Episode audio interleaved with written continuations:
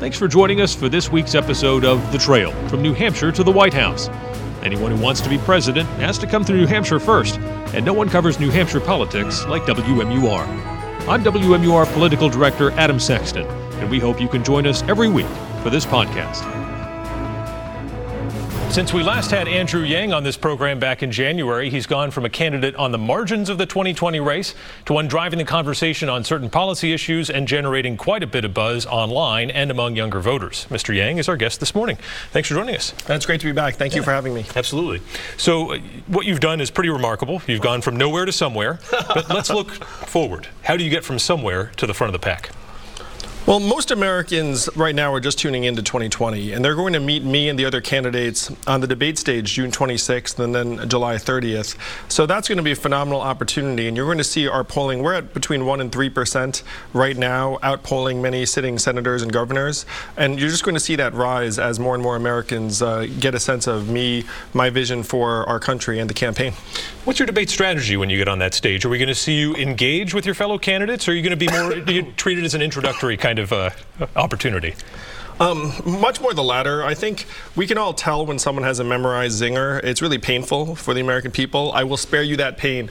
So my goal is just to introduce myself to the American people. Certainly, if another candidate um, comes uh, comes forward with an idea that I think needs to be addressed, I'm very happy to contrast myself with them. Mm-hmm. Uh, let's talk a little bit about policy right now. Freedom dividend. Uh, go ahead and get some water there. Uh, freedom dividend, thousand dollars a month. This is what we talked about when you were here the last time. It's central to your campaign. How do you eliminate the potential for fraud there. This is a lot of money going out in the mail uh, potentially every month, billions and billions of dollars. Well, that's the great thing, Adam, is that if you're getting a dividend, um, all you have to do is be a citizen, and there's very little fraud involved. You know the way there's a ton of fraud? Our existing welfare programs, our existing disability programs. Unfortunately, a lot of the money that's right now going out is very subject um, to very bad incentives. And you have an entire legal industry designed to help people access government benefits. If there's a universal dividend that everyone gets it, it actually eliminates and reduces fraud. How big would you expect the bureaucracy uh, to be that administers this program? Certainly, it's going to be much, by an order of magnitude, uh, huge compared to Social Security. It's again quite the opposite, and all you have to do is look at the experience in Alaska, where everyone in Alaska receives a dividend of between one and two thousand dollars a year, and all they have to do is affirm that you're an Alaskan citizen, and then you get the money. So there's very limited bureaucracy. It's much of a lighter lift than having case managers and reporting requirements, trying to make sure that you're you're still in need. All of that disappears. What happens if Randy in Laconia doesn't get his check this month? Who does he call? Um, well, he, he calls uh, the, uh, the government and says, hey, where's my check? But the great thing is our government is quite good at sending large numbers of checks to large numbers of Americans uh, every day. It's one of the few core competencies our government possesses. We have to lean into that in order to get buying power into the hands of people here in New Hampshire. You've recently been fairly critical of identity politics, particularly in the Democratic Party and the trend towards a more identity driven uh, candidacies and whatnot. Uh, what's your problem with identity politics? Well, I'm the son of immigrants myself, and I understand the impulse behind identity politics. But Democrats have to know it's a very poor way to approach winning national elections. It tends to accentuate our differences rather than what we have in common. And one of the themes of our campaign is that we share much more in common with each other uh, than uh, than the than the opposite. So identity politics, I understand it, but to me, it's a losing way forward for Democrats to approach national elections. You mentioned your parents. Let's unpack this for a moment. The Asian American experience in America is probably one of the most overlooked success stories in uh, ethnographic American history.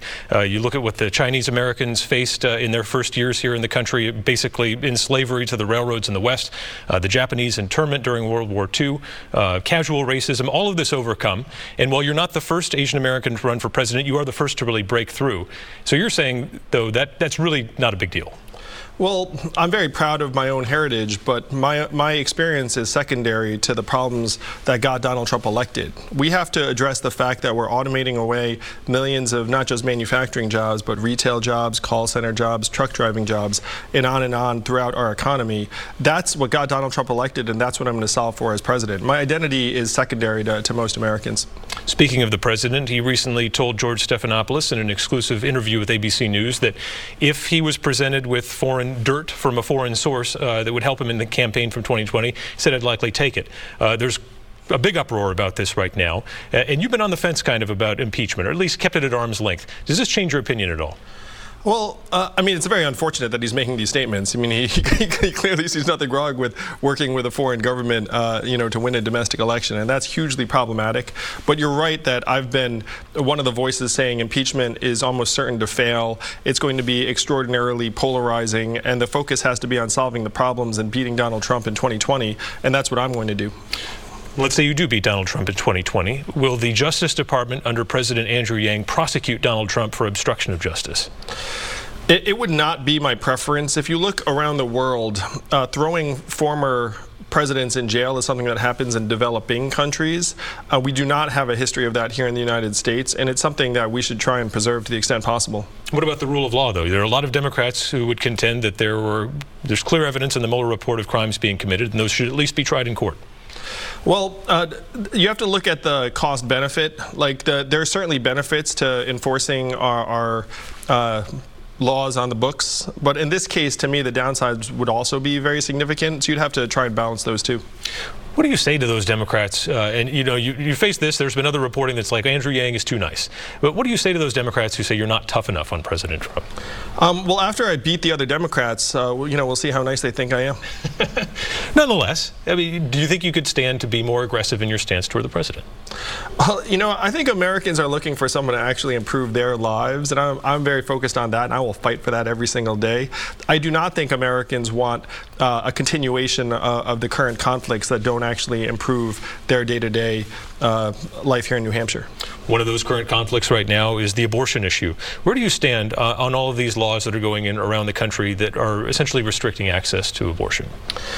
Uh, I think it's unfortunate that we seem to be moving backwards in, in that direction here in 2019. Uh, to me, this was something that was settled uh, in Roe v. Wade decades ago, and that's the direction we should head as a country. I understand the other point of view, but I, I believe that the government should not be restricting women's reproductive rights. Is there anything you would do as president uh, to try and change that legal landscape? Well, I would protect women's reproductive rights at the highest levels, and if that involves uh, who's on the Supreme Court, then that's what I would I'd be looking at. So a litmus test, then I guess. How, how would you approach that if you're sitting down with a Supreme Court nominee in the Oval Office? Are you going to straight up ask them how would you vote on an abortion case? Uh, it would be very clear that any justice that I would appoint would be for uh, protecting women's reproductive rights. Yes. Where do you stand on this issue? Where some candidates are saying they'd like to see more justices on the Supreme Court? You know, there's nothing in the Constitution about the number of justices. It's been five. It's been 13. And one of the ways we can reduce the polarization is by increasing the number of justices on the Supreme Court. We should also move from lifetime appointments to 18 year terms because lifetime appointments might have made sense when they drafted the Constitution, but people didn't live as long then. so we, we should modify uh, the term for modern realities and make it so that we don't have, frankly, 85 year old judges who are just hanging on because they don't want the laws to change. Uh, speaking of laws, antitrust is a, a big uh, discussion right now, especially when it comes to big tech. Uh, this is a world you're familiar with. What do you think should happen to some of these large companies that have uh, crazy access to our personal information, essentially. Do you see breaking them up, or would you like to see more regulation that essentially extracts some public profit from the public resource they have? You know, our data should be ours. And right now, there are companies profiting to the tune of millions and billions of dollars on the back of our data. So my goal would be to try and have our data belong to us, and then if a company is benefiting from it, that we get some of that value. There are certainly excesses in tech uh, and our antitrust regime is completely out of date. It's based around price, and that's not the way tech competes. So, in some instances, we should have some of these companies divest parts of their businesses. But I'm focused again on solving the problems of the American people. And the biggest problem with social media right now is it's depressing our young people.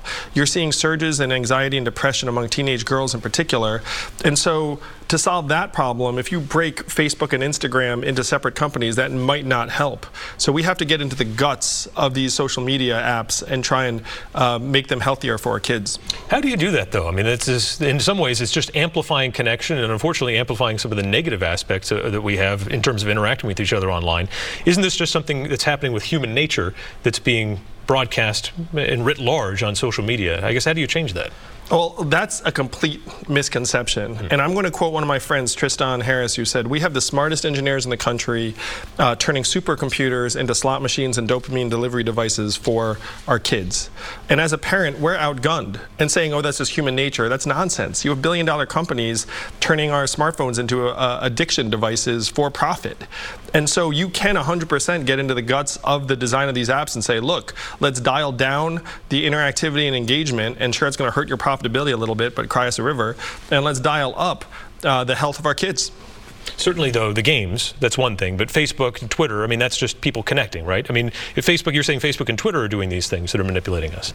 Um, Facebook, Twitter, uh, Snap, Instagram, um, like the, the apps are all designed to maximize engagement and interactivity. There are ways that you can make them healthier. But you're right that negative sentiment flourishes online more powerfully than positive sentiment. It's something that we have to try and get our arms around, and it's uh, an unprecedented set of problems. We don't talk a lot about foreign policy in this race, unfortunately. There are a lot of domestic issues we have to deal with. But what's foreign policy priority number one on the first day of the Yang administration? Well, I've signed a pledge to end the forever wars. Uh, you know, we've been at war essentially for 18 years and counting, and it's been out of the hands of Congress. So I want to return the power uh, to intervene militarily back to Congress where it belongs in the Constitution. And so that that's my, my first move as president to say, look, uh, there's a new approach. We're not just going to be throwing our weight around. We need to rebuild our partnerships and alliances. So you're saying you defer in some situations? Uh, if there's an international crisis, you'd be looking to Congress to be making an appropriation first? Well, that's where the power belongs in, in the Constitution. And we have to try and make it so the American people are actually invested in what we're doing abroad. I think our strength abroad actually reflects how we're doing at home. We are doing terribly at home. We're disintegrating. Our life expectancy has declined for the last three years. We have mental health crises. Uh, our, our kids are, are more depressed than ever. And so our foreign policy actually reflects the fact that we are, are not uh, strong here. That my, my primary task is to make us actually strong at home, and that's actually going to make us more reliable as a partner abroad. All right. Andrew Yang, thanks for joining us on Close Up. We'll see you out there on the trail. See you, Adam. All right. Thanks for joining us for WMUR's The Trail from New Hampshire to the White House. If you have a moment and can write a review or subscribe to this podcast, we'd certainly appreciate it. You can also find us on WMUR.com and our free WMUR app 24 7. See you for the next episode of this podcast next week.